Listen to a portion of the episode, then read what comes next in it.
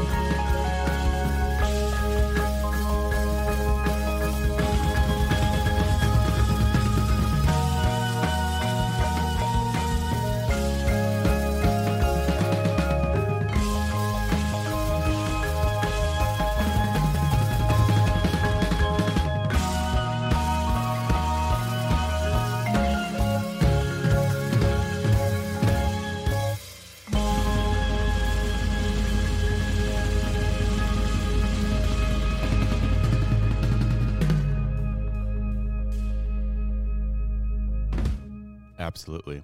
Love that track. So, in this episode, me and Mike discuss the genesis of Punkadelic and what's it like creating music with the phenomenal talents that are Brian Haas and Nikki Glaspie. We discuss the botanical influence behind the album's title, life on the road amid the current tour, his forthcoming tour with Les Claypool and the Fearless Flying Frog Brigade, and so much more. Mike Dillon and Punkadelic's Inflorescence is available now. Check it out. We got it in the show links. It's an excellent album. And uh, I have no doubt you're going to enjoy this interview with Mike Dillon.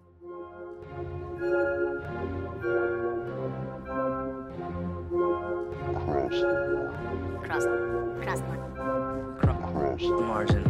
Cross the margin. cross,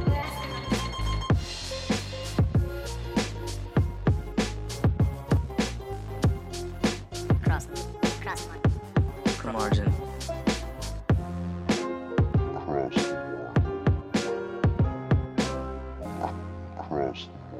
Podcast. Hey, Michael, how are you? Good. How are you? Good morning. Morning. Nice know, to uh, see you. Have nice- me. Yeah, absolutely. Thanks for joining. I know you're you're just waking up, right? You're in Colorado, is that right? Yeah, I've been up for about an hour. I'm Okay. getting wired with coffee and no food, so look out. That's how I kick things off as well. Uh, it's it's an honor. I've been listening to your work for years on end, and and it's different varieties and different projects. So this is such a treat. I appreciate it. Yeah, I appreciate you. Um, I know we're here to talk about Punkadelic. I just wanted to say real quick, I loved Suitcase Man. That was really a really cool album. Uh, made me think of Tom Waits and a bunch of other cool singer songwriters. That was real great.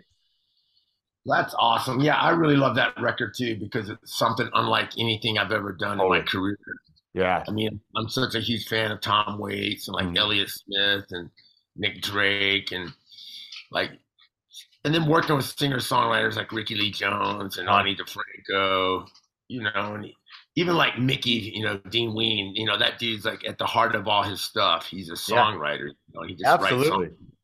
Yeah, day. no, definitely. Those are some of I think So I was just like, you know what? I'm gonna do what these guys can do with their guitar. I'm gonna do with my marimba. yeah. You know. So I love that. I love that as the influence and stuff like that. Um, so yeah, let's do Punkadelic. Let's get into it. I, I want to talk about this album. I love it. It's really it's a wild, wild ride. Um, how'd that project come to life? How'd that start? Well, yeah, I released the trilogy Suitcase Man, uh, Punk, uh, 1918, and Shoot the Moon. All three Yeah, of those yeah. records came out in March of 2021. Yep. My good friend Brian Haas, who um, was coming to Kansas City during the pandemic, and we'd play shows out on people's patios and Whatever it takes.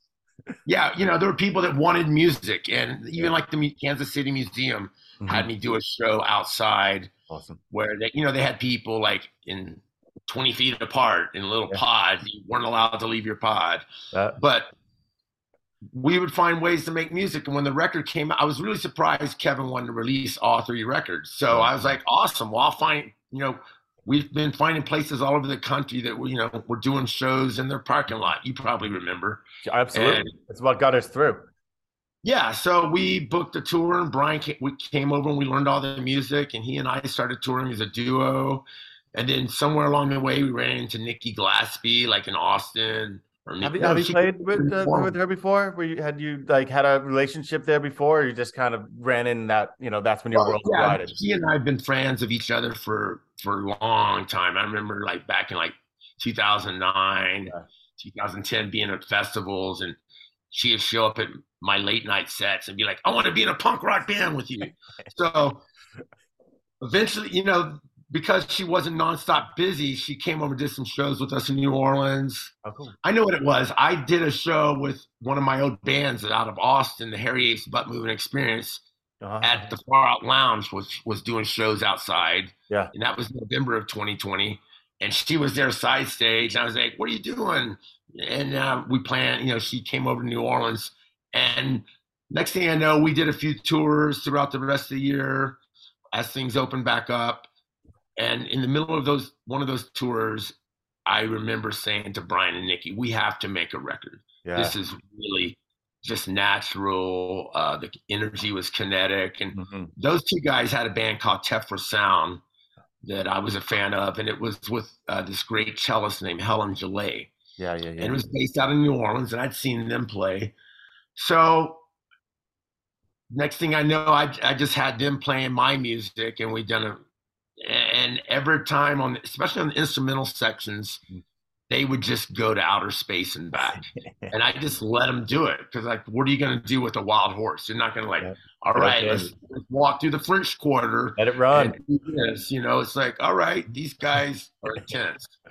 I'm going to hold back my control addict tendencies a little bit and let them do their thing. And and and I was like, let's do an instrumental record and let's make it a rock instrumental record. Yeah. So that was like the sonic aim for it, like a rock instrumental, and just go from there. Yeah. Yeah. Yeah. Awesome. Awesome.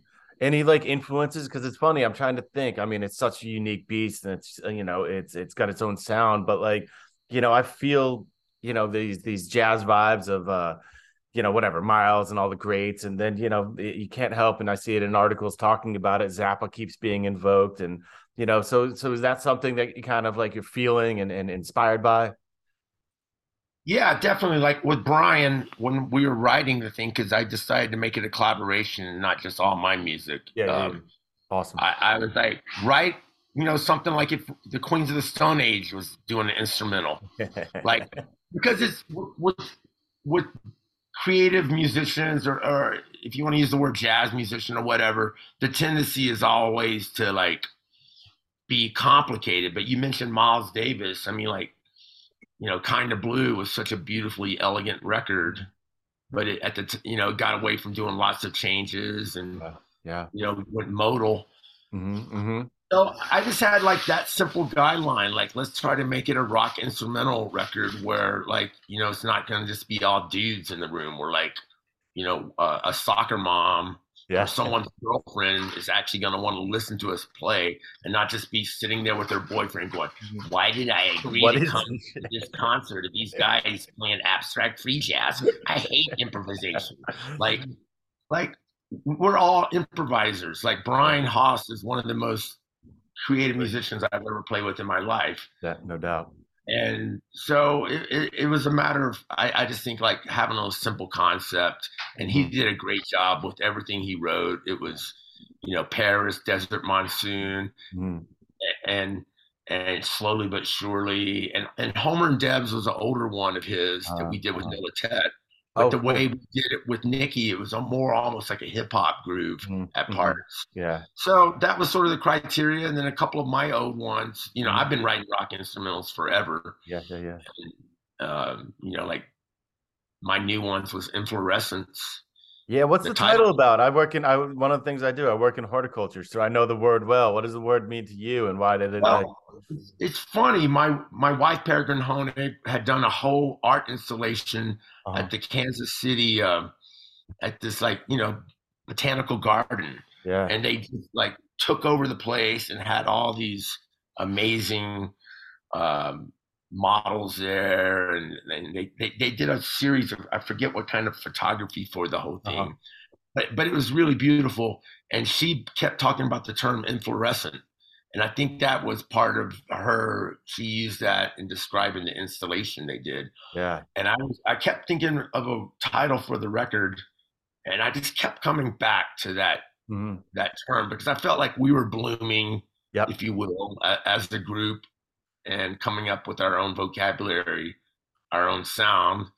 So I sort of made an analogy between that those kind of plants, you Yeah. know, and what the kind of musical plants we were becoming. Yeah, I just went to a cool um like kind of like art piece, music piece at the Brooklyn uh Botanical Gardens where this composer Richard uh Romanero, he had in, like different um musicians in each terrarium and you went in there and it was a different soundscape, different, you know, instruments and you know, when I was listening to the the track uh inflorescence that it really would have fit in that type of mold. There is something blooming there. There's something natural, uh, even though the sound is you know, uh, not so you know natural from the natural world type thing. But Right. I don't know, it really pieced, it really fit there. Let me ask you about instruments. How many instruments are on this album? I there's times where I'm not able to play. I'm not. I don't need a number, but like it's like it seems there's times like I'm like, what is that? What is that? Yeah, probably a lot of the what of that sound comes from my world because I was, uh, you know, I play an electric vibraphone, but I run it through pedals and Awesome. tweak the sounds, and it, most of the time it ends up not even sounding like a vibraphone. Uh, yeah, yeah. And then also I've been experimenting with the Prophet Six, Mhm, mhm. which is you know that, that it's a remake of the Prophet Five that Dave Dave Smith, rest in peace, made designed back in the seventies. So I was having fun with that and triggering that with a MalletKAT. Uh-huh. And then there's marimba, a lot of marimba tracks with the woody sounds. Mhm, mhm. And then Brian is playing a, a Moog synthesizer for the bass, a Sub Phatty, Yeah. and he's really good at that. And he has his Rhodes that he's distorting and doing crazy stuff with, and running through uh, effects as well. Yeah. And then Really? he had a beautiful, beautiful acoustic piano that we used Mm. at parts too.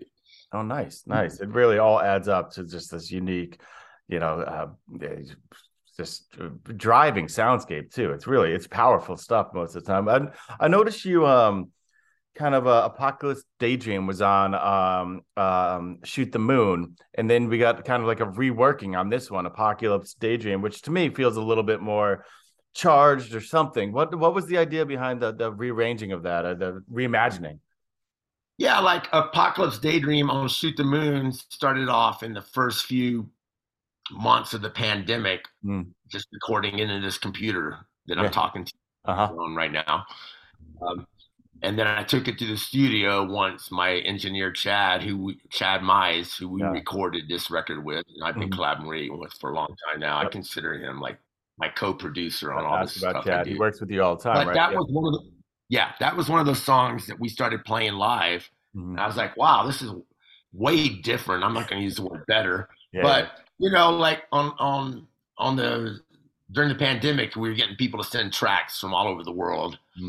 Mhm. and it was always great putting it together and going, wow, I would have never thought of that. yeah. You know, Yeah. because that's really a cool guitar part he sent me or a cool bass Mhm. part.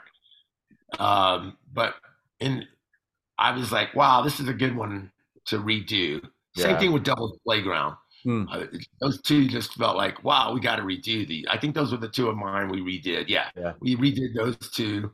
And Devil's Playground was completely different than the Dead Kenny G's version Uh-huh.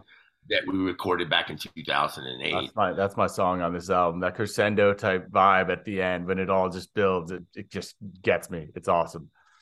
Yeah, I love that one too. And, I- and, and it's funny because I almost was like, no, I did a really cool version with Dead Kenny G. Nicky was like, we got to do that song. I was okay, we can record it, but I don't know, you know. But yeah. that was the cool thing about doing a collaboration. I had to like Listen, not just be the fucking the Yeah. musical dictator. Be like, Yeah. oh, y'all want to try that? Cool, let's do it. yep. And, it, and it's been really cool because Nikki, as the drummer, is also in a weird way the musical director. Oh wow. She's got the, well, especially for this record, she's just got the power dynamically to control things Uh huh. And live as well. I mean, it, it, it, always goes back to the drummer, and I got a lot of trust in her. I, I'm not browbeating her. Yep. I'm like, do your thing. Yeah. And she was like, we would do two tracks on the record. And I'd be like, yeah, that's good. She's like, nope, not good enough. And we do one more take. You know, like do, do, after two takes, I thought we had it. Yeah. And, and she was cool. right. That's cool. I mean, that's like kind of giving over a little bit, and you can see the gifts of giving over and and and giving up some control. Sometimes, you know, it's it's sometimes it gives back. I think that's the one thing that most people, as you get older, Yeah. just realize like, man, I'm gonna die pretty soon. What's the point of like Fighting so hard. managing everything? Yeah. And like, like let's Mhm. let go. Oh, you got it. You got an opinion? Cool. Let's go with it. Yep. And then you And- learn something. And you you, know? see sometimes giving that over that trust really pays off. And like, man, maybe I should have been doing this more. Yeah. Maybe I shouldn't have been such an asshole in my 30s. I'm glad you were. I love the work you put out in your 30s. Um, how's the uh, like how's uh, the tour going? I mean, you you have a section of the tour where you're just uh you guys are on your own. Then I know you're connecting with Marco and his band later on, right? But uh, how's it bringing like these songs to life on the road? You guys having a good time out there? It's been really great so far. I mean, we just got off the jam cruise. That was spectacular. How was that? I haven't been on the boat. It was a good time on the boat. It was rowdy this year. People had they they. It's usually five nights. This year was six nights, Uh, and people went big. But we had a, a really great punkadelic set, oh, cool. and then um, and we we've been playing the whole record down. That's what we've been doing. Oh, good. So, and even last night we opened for a special out here in Durango, and we only had an hour set. But so we did we did pretty much every re- song on the record, uh-huh. but uh, "Slippery Slope" because that would have added another ten minutes. yeah. So that's But the thing. If I, record, and then- What's that? the one I'm gonna catch is is a, is a Marco show, like White Eagle Jersey. That's you will get most of the record though. Is that something you'd expect? That's the goal. Yeah. We'll, hopefully, we'll get a sixty-minute set and not a forty-five minute set. yeah, yeah, yeah. my concept for that tour is going to be do the whole record down Yep. and then go right into like word from the virus some of the you know kool-aid man some of the punk rock stuff and it's a really good juxtaposition where you're like doing this instrumental record and then go bam right into the punk rock and people are like wow that's been the reaction we've been getting so it's been nice love it. Love love that build up. Um, are you doing the, the thing with Les? Aren't you? The he's bringing back the Frog Brigade. Are you guys, are you doing that?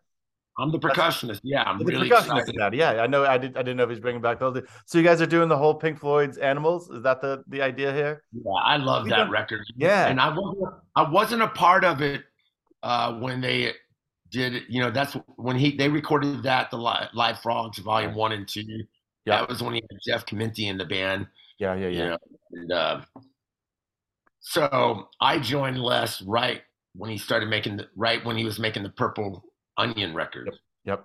And and he called that Les Claypool. I think that was under the Frog Brigade. And then I made subsequent um, records on his solo records. Like Yeah. he, he like he liked the sound of the vibraphone and the marimba. Uh-huh, So uh-huh. you know, I've been listening to Animals a lot late, lately, and I'm I'm really just psyched to do that. you See go. what you know, because he always does. I just love the way he does covers in general. They've always been like. I remember when we did like a Rush cover. I was say his last thing was Rush. Yeah, Radio. yeah. You can find it online, but it was for the Rush uh, Rock and Roll Hall of Fame, whatever, whatever they do in Canada, yeah, not yeah, the. U.S. one, but it's like the, I think it was the Canadian Singer Songwriter Hall of Fame, Mhm, and we played a weird version of Spirit of Radio. Awesome. It was it was really so yeah, it's gonna be fun. I want to ask you. This is like when I, were you on Critter? I know you did Critters Buggin. Were you on this one? Were you on host? Now that's a remarkable record. That's probably my favorite Critters record, just, I- and this is my jam. I love it. The mullet cuts, like one of my. I think I might have listened to that more than anything I have in my entire life.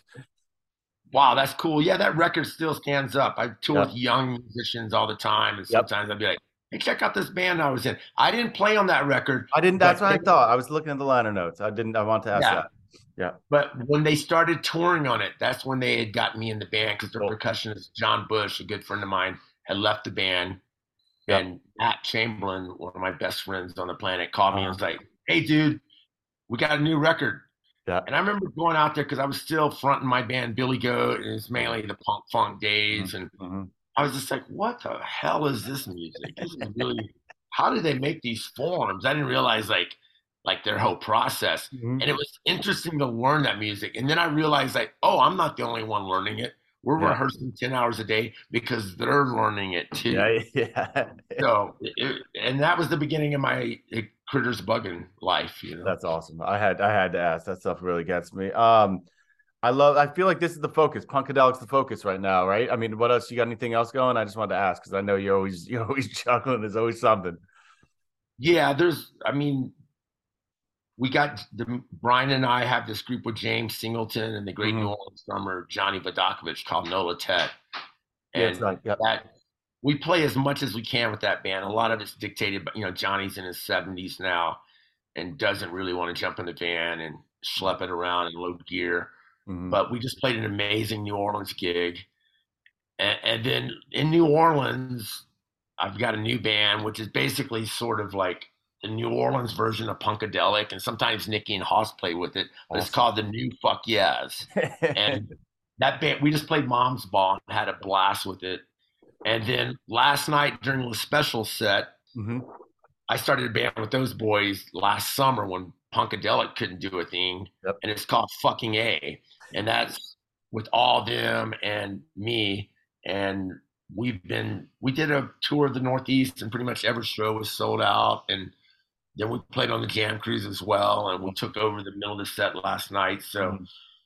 I would say, you know, as far as touring my bands, it's just Punkadelic and uh, fucking A, and Awesome. then you know, I got Nola Tet, the new Fuck Mhm. Yes, and then Claypool World is always there. Yeah. You know, Bastard Jazz has been amazing. Yeah, yeah, That's all improv.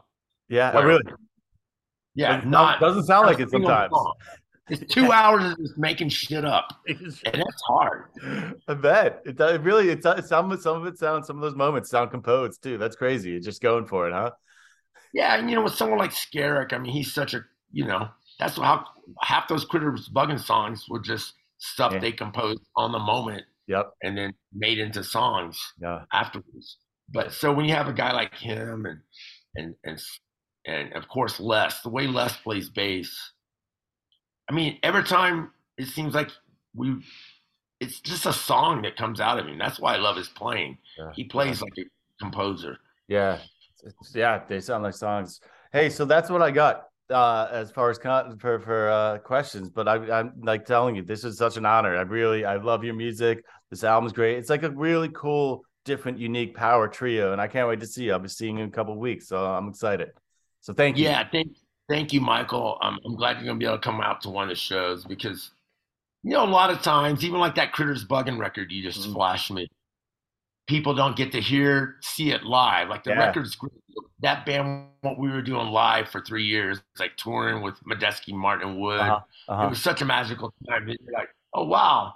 Even for even for me, like that band doesn't play anymore. That band, we didn't make a big deal going, we're broken up. It's just everyone's gone separate ways. And Totally, just doing different things. No. I'm- so I'm glad you're gonna Yeah, I don't want to miss. this. I don't want to miss this punkadelic moment. I mean, you, you, all three of you, you know, kind of disperse and do different things, and the fact that you're together doing this and the record's great. I just, it's time to check it out. You know. Yeah, it's really awesome. I mean, you know, we're the opening band, so that means you're not making a lot of dough. Yeah, yeah, It was like, I'm in this band. I want to do the tour. I'm like, Yep. really? All right. Well, fucking A, come on, let's do it. And, uh, oh man, Mike, really great to meet you. Really great. I'm glad to spread the word. Thank you for your time. I appreciate it big time. I want to play one more from the album real quick. We talked about this in the interview. It's a terrific track. This is called Devil's Playground.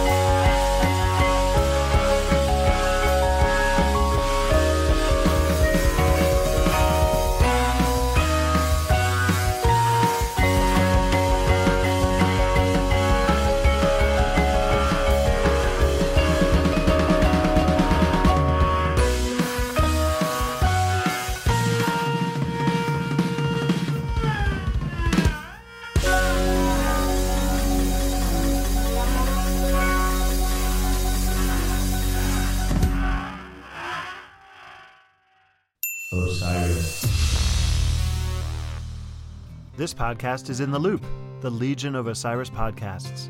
Osiris is creating a community that connects people like you with live experiences and podcasts about artists and topics you love. Get in the loop at osirispod.com.